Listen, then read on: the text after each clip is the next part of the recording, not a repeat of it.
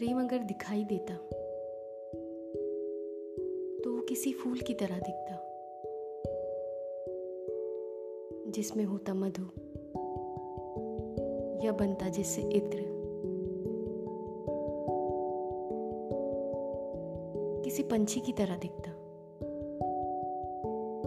जिसे सरहदों से कोई मतलब ना हो।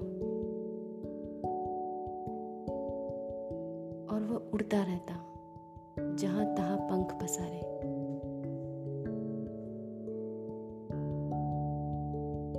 प्रेम अगर सुनाई देता तो किसी कोयल की कूक की तरह सुनाई देता,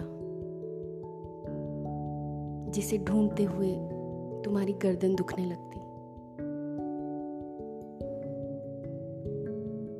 बांसुरी से निकली ध्वनि की तरह होता प्रेम। जिसके लिए बाँस के पेड़ों ने अपनी कुर्बानी दी होती।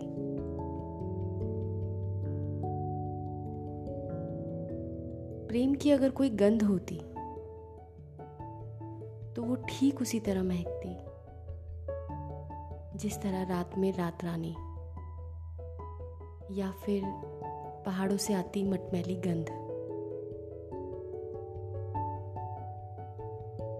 प्रेम का अगर स्वाद होता तो वो ठीक उस निवाले की तरह होता, जो बचपन में तुम अपनी माँ के हाथों से खाया करते थे। एक मोटी रोटी और नमक जितना ही स्वाद। प्रेम की छुअन अगर होती तो वह ऐसी होती, जैसे किसी घाव पर मरहम लगाते वक्त कोई उसे छूता है पहली दफ़ा। और मन में ही निकलती है।